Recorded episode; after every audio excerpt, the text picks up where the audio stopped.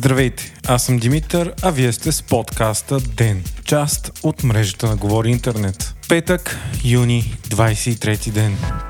ППДБ открито заговориха за оставка на кабинета. Това се случва след като все по-очевидно става, че реалното мнозинство в парламента е ГЕРБ, ДПС и Възраждане. Новата коалиция още вчера предупреди, че е категорично не съгласна да има нейн кабинет, а трите политически партии да правят каквото си искат зад гърба му. Днес това се затвърди след като двете големи партии на статуквото с подкрепата на Възраждане започнаха процедури за избор на шефове на критично важни институции като БНБ, Здравната каса, Сметната палата и други. Христо Иванов каза, че ГЕРБ нарушават споразумението за обща законодателна програма. Иванов заяви, че няма да допусне правителство парава Манче. Според премера Николай Денков пък, след стъпването на Сарафов като главен прокурор, от ГЕРБ са се отегляли от ангажимента си за съдебна и конституционна реформа. Днес от ППДБ заявиха, че са бламирани от скритото мнозинство на ГЕРБ, ДПС и Възраждане и отказаха да влязат в парламента. Кирил Петков заяви, че до края на деня коалицията ще реши дали въобще да не се подава оставка на целия кабинет. Според ППДБ в момента ГЕРБ нарушават всички договорености между тях, като освен за реформи става въпрос и за общо избиране на ръководители на важни постове в служби, министерства, регулатори и институции, които задължително да са хора с безупречна репутация. На всичко това Бойко Борисов отговори, че ППДБ искат да овладеят целият държавен апарат само с 60 и няколко депутати. Въпреки това той нямало да сваля кабинета. Борисов обаче директно заяви, че въобще не вярва на това да се стигне до ротационен принцип и някога ГЕРБ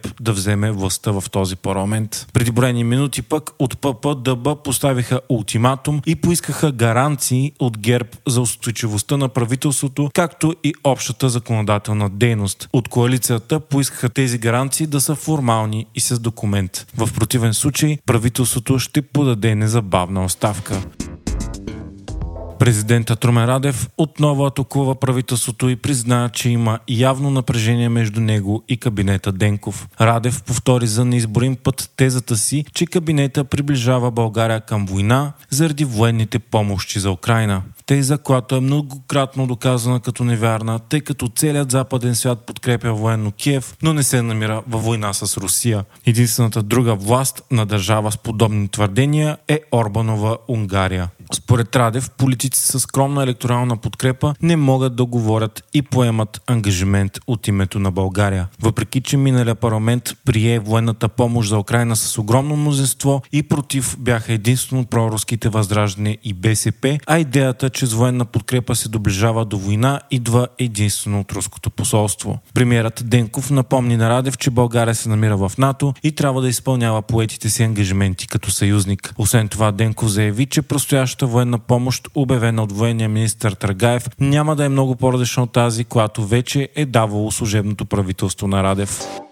Вчера пленумът на Висшия съдебен съвет потвърди изборът на прокурорската колегия за временно изпълняващ длъжността главен прокурор Борислав Боби Сарафов. Мнозинството в съвета реши, че вече е поставено пред свършен факт и от тук нататък може само да обсъди ситуацията, но не и да взема друго решение. Бе обявена и процедура за избор на нов главен прокурор, насрочена за 26 октомври тази година. Спорът за избора на Сарафов стана след като членове на прокурорската колегия се събраха миналия петък на извънредно съседание и в спешен порядък избраха Сарафов за временен главен прокурор. Това се случи само ден след като Румен Радев издаде указ за освобождаването на Иван Гешев. Колегията въобще не обсъди професионалните и нравствените качества на Сарафов, както и многобройните сигнали срещу него. Има сериозни съмнения, че той е поредният политически инсталиран главен прокурор, който да защитава с чадър корупцията на високите етажи на властта. От ППДБ призовават за неговата оставка още от самия ден на назначението му. Правосъдният министр Атанас Славов обяви, че ще атакува назначението на Сарафов във Върховния административен съд.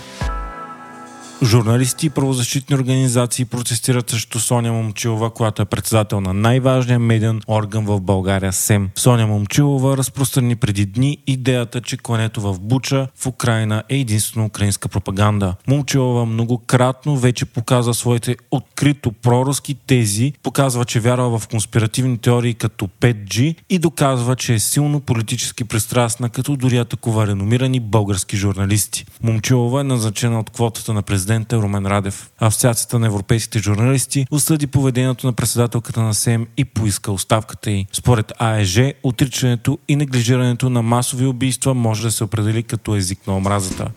Вчера откриха останките на изчезналата подводница Титан, чието издирване продължи с дни. Те се намери на 500 метра от кораба Титаник на 4 км под водата. Смята се, че подводницата е била унищожена още при самото изчезване от имплозия, сриване под огромната тежест на водното налягане. Всички пет души на екипажа, милиардери и изследователи са загинали мигновенно. Още в същия ден секретна сонда на САЩ е уловил шумове от силна имплозия в региона, но това не е било съобщено публично. Причините за катастрофата край Титан не са ясни, но вече е ясно, че подводницата е била напълно експериментална, несертифицирана, несигурна и неадекватно построена за подобни цели.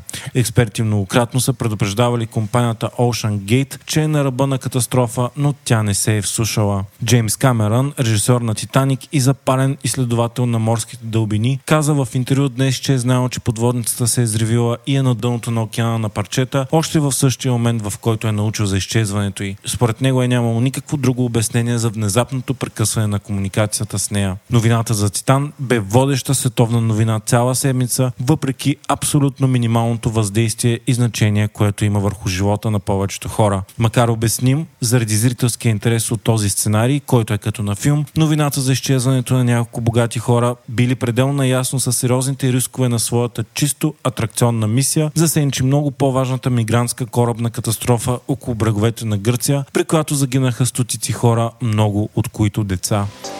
Вие слушахте подкаста Ден, част от мрежата на Говори Интернет. Епизодът подготвих аз, Димитър Панайотов, а аудиомонтажът направи Антон Велев.